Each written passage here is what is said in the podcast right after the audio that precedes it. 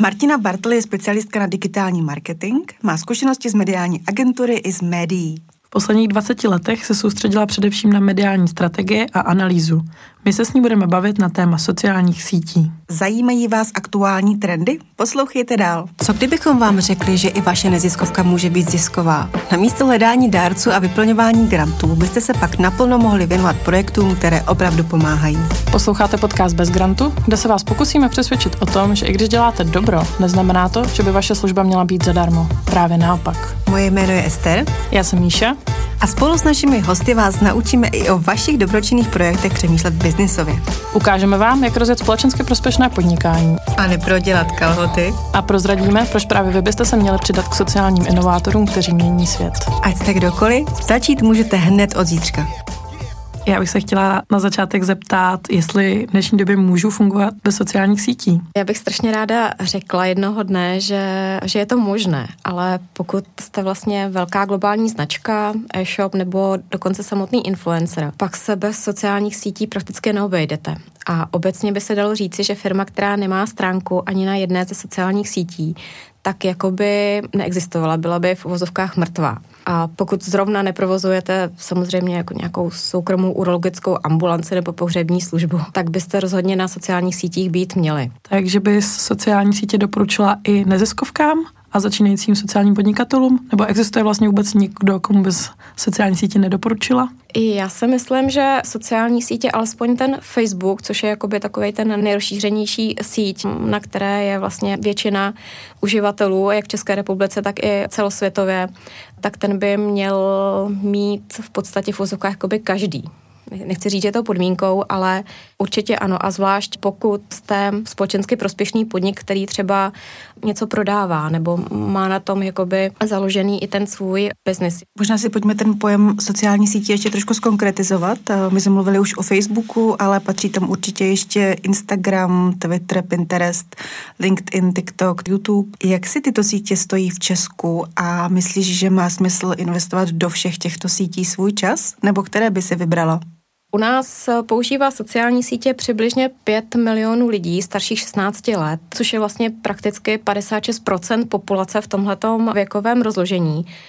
A v průměru každý v podstatě jedinec stráví na sociální síti 159 minut denně, což jsou data z loňského průzkumu AMI Digital. Na špičce u nás se dlouhodobě drží Facebook a YouTube. Využívá je přibližně 89% české internetové populace a z pohledu růstu je zajímavý v podstatě, tak jak se to zmínila, TikTok a paradoxně i Snapchat, i když jsou to malé sociální sítě. Sociální síť není jenom Facebook, je to v podstatě i Twitter, Pinterest, LinkedIn a každá ta sociální síť je specifická svojí cílovou skupinou, svým chováním, má svůj specifický algoritmus.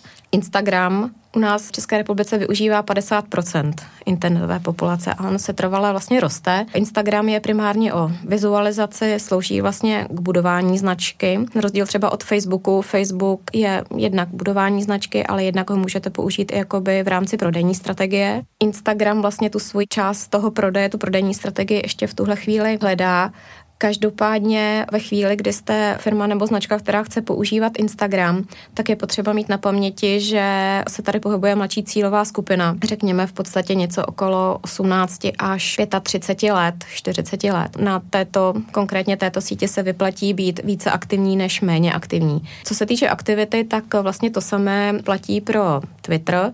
Twitter má potom svoji specifickou cílovou skupinu, jsou tam hlavně lidé, kteří se denodenně setkávají s novými médii, s technologickými novinkami, najdeme tam IT specialisty, najdeme tam vlastně novináře. Twitter je potřeba plnit minimálně třikrát denně. Na rozdíl třeba od Facebooku, kdy to stačí třikrát týdně, tak ten Twitter jsou rychlé, krátké zprávy a je potřeba v podstatě to rychle odbavit, abyste se vlastně dostali na nějakou tu první pozici v rámci vyhledávání. Opomíjený je u nás Pinterest, což je něco jako nástěnka. Každopádně tahle sociální sítě je vhodná pro všechny, kdo něco vyrábí, vytvářejí, šíjí nebo pečou, kdy vy si vlastně v rámci těch nástěnek můžete umístovat obrázky, můžete to i prolinknout na svůj web, blog a zároveň i třeba e-shop.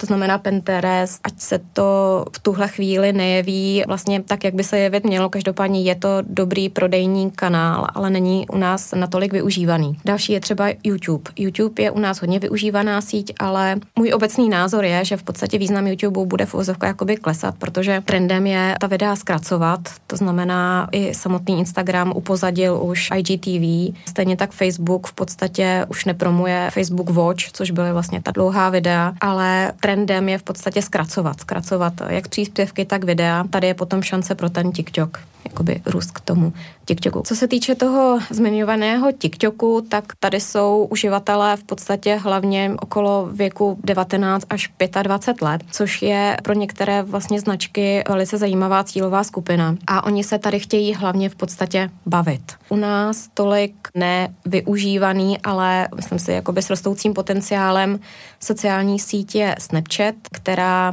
cílí na teenagery. To znamená Snapchat, pokud nejste firma, která nemá v rámci toho svého portfolia cílové skupiny teenagery, tak vlastně nemá smysl v tuhle chvíli Snapchat používat. To zní jako spousta práce, ale dneska se hlavně u začínajících organizacích stává, že se těm sociálním sítím nevěnují úplně experti, ale lidi, kteří to baví nebo kteří s tím mají nejvíc zkušeností. Co si o tomhle myslíš? Je to v pořádku? Můj osobní názor je, že v podstatě při zprávě sociálních sítí v uvozovkách jakoby nehraje ani tak roli, jestli se vám o sociální sítě stará nějaká specializovaná agentura, nebo v podstatě na její straně jsou ti experti, anebo člověk, kterého to baví, který v podstatě si ty znalosti, vědomosti najde, praxi si je odzkouší a vlastně se tak nevědomky stává tím expertem. Cena samozřejmě nabídky, poptávky ve chvíli, kdy jako značka si najmete specializovanou agenturu, to znamená ty experty na straně té agentury, tak za tu práci, za kvalitní práci, otázka, jestli je vždycky kvalitní, ale za tu práci samozřejmě zaplatíte vyšší hodinovou sazbu nebo vyšší, vyšší cenu, než ve chvíli, kdy si najímáte toho jakoby samoučícího se experta, který vám teoreticky může tu práci odvést za podstatně nižší cenu. Otázka je, mm, pokud jste doopravdy velká korporátní značka, tak asi se nevydáte jakoby cestou těch freelancerů, toho, toho online specialisty, ale půjdete po speciální agentuře, která má vlastně veškeré nástroje k tomu, co vy potřebujete. To znamená, má ty analytické nástroje, má v podstatě jakoby nástroje pro kontrolu nějakých vlastně stanovených cílů a tady ty věci. U těch sociálních sítích je plno pozic, ať už je to fotograf, copywriter. Máš zkušenost, že takovýhle lidi existují?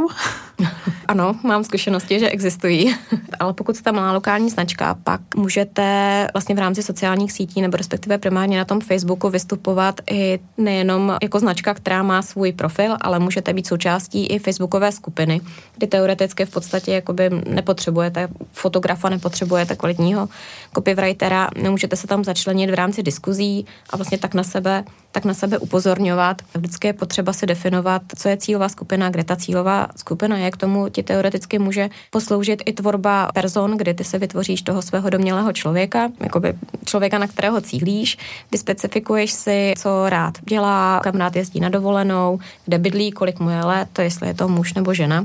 A vlastně podle té persony potom se rozhoduješ, kam tu svoji značku umístíš. Dále je potřeba si říci, co vlastně ta sociální síť má v rámci té tvé celkové strategie splňovat za cíl. To znamená, chceš tam budovat povědomí, nebo chceš prodávat, nebo chceš vlastně obojí. Následně, potom, co si teda tady ty dvě věci vyspecifikuješ, tak by bylo také dobré si říct, jestli vůbec máš obsah obsah, jakoby, který na tu síť můžeš dávat. Pokud si zvolíš dvě, tři sociální sítě, tak je potřeba mít na paměti, že co sociální síť, tak to jiná kvalita obsahu.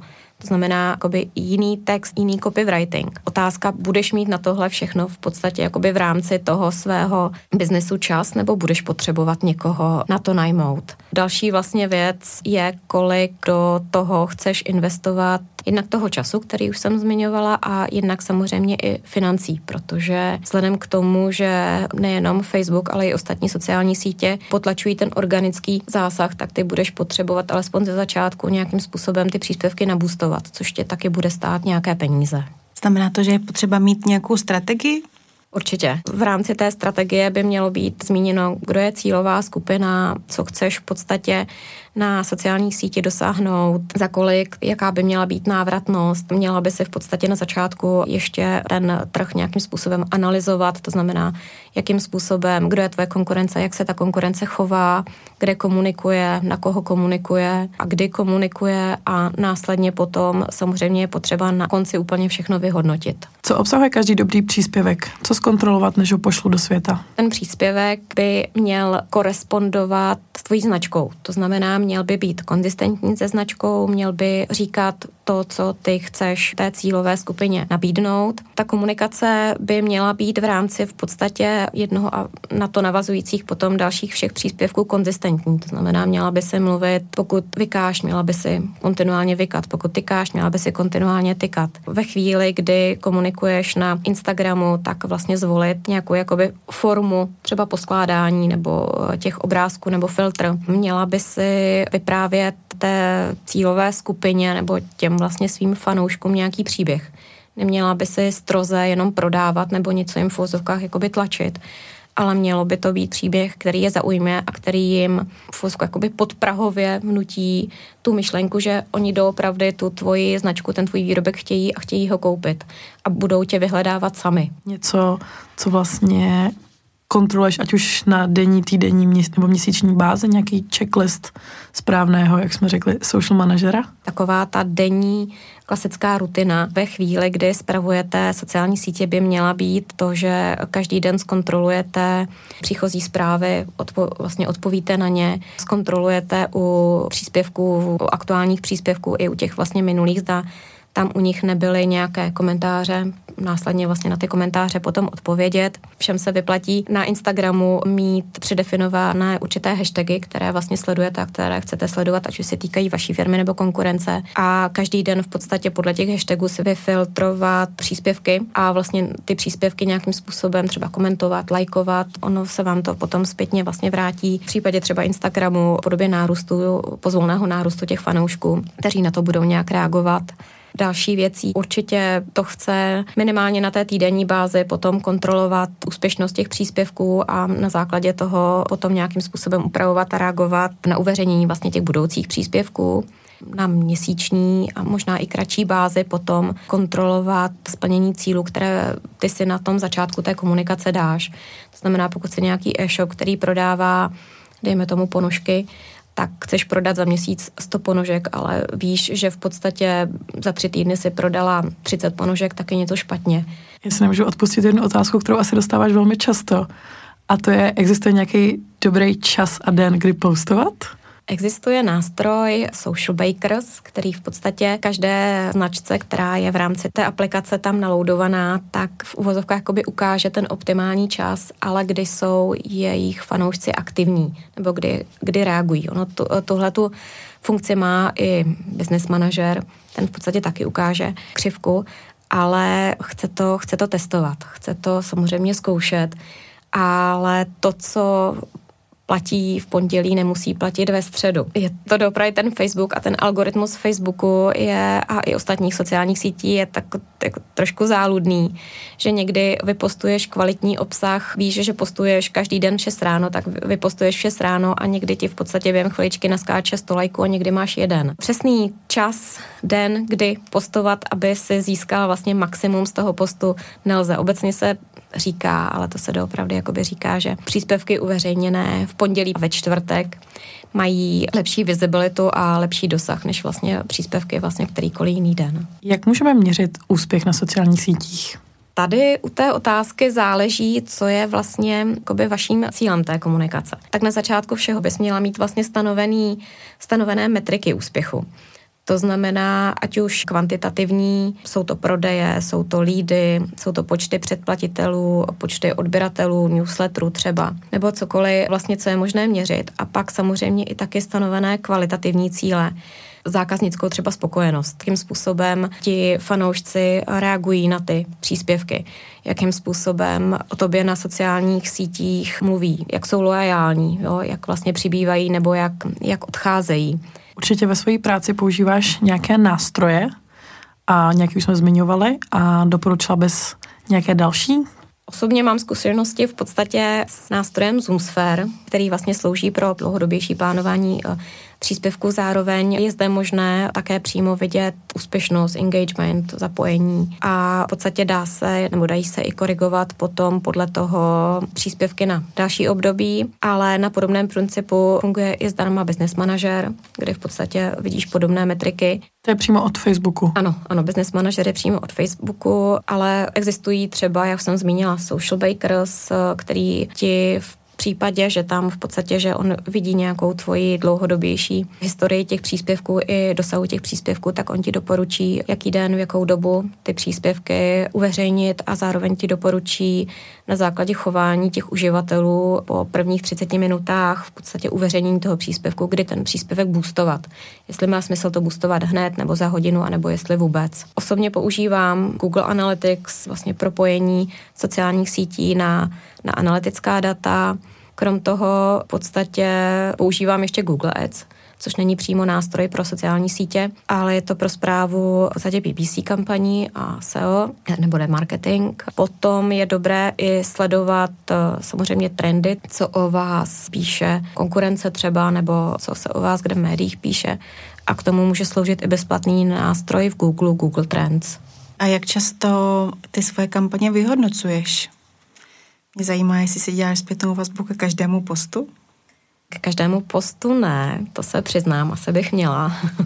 Ve chvíli, kdy se jedná o značku, která na sociálních sítích uveřejňuje nebo jakoby promuje prodej, tak určitě by se měl každý post, alespoň ne každý den, ale nějak, na základě nějaké třeba týdenní báze by se měl vyhodnocovat, ať už co do dosahu, zapojení uživatelů, ale samozřejmě hlavně co do splnění těch prodejních cílů. Pokud je to značka, která promuje nebo která prostě pro kterou je důležitý brand awareness, tak tam si myslím, že není až tak jakoby klíčové nebo důležité hodnotit, vyhodnocovat ty posty každý den. Určitě by to mělo být na nějaké třeba dvou týdenní, měsíční bázi, kde by se měl vyhodnocovat jednak zapojení uživatelů a jednak i růst té fanouškovské základny. Kde mám čerpat informace, pokud bych se chtěla průběžně vzdělávat? Tohle odvětví se vyvíjí ještě extrémně rychleji než ty ostatní.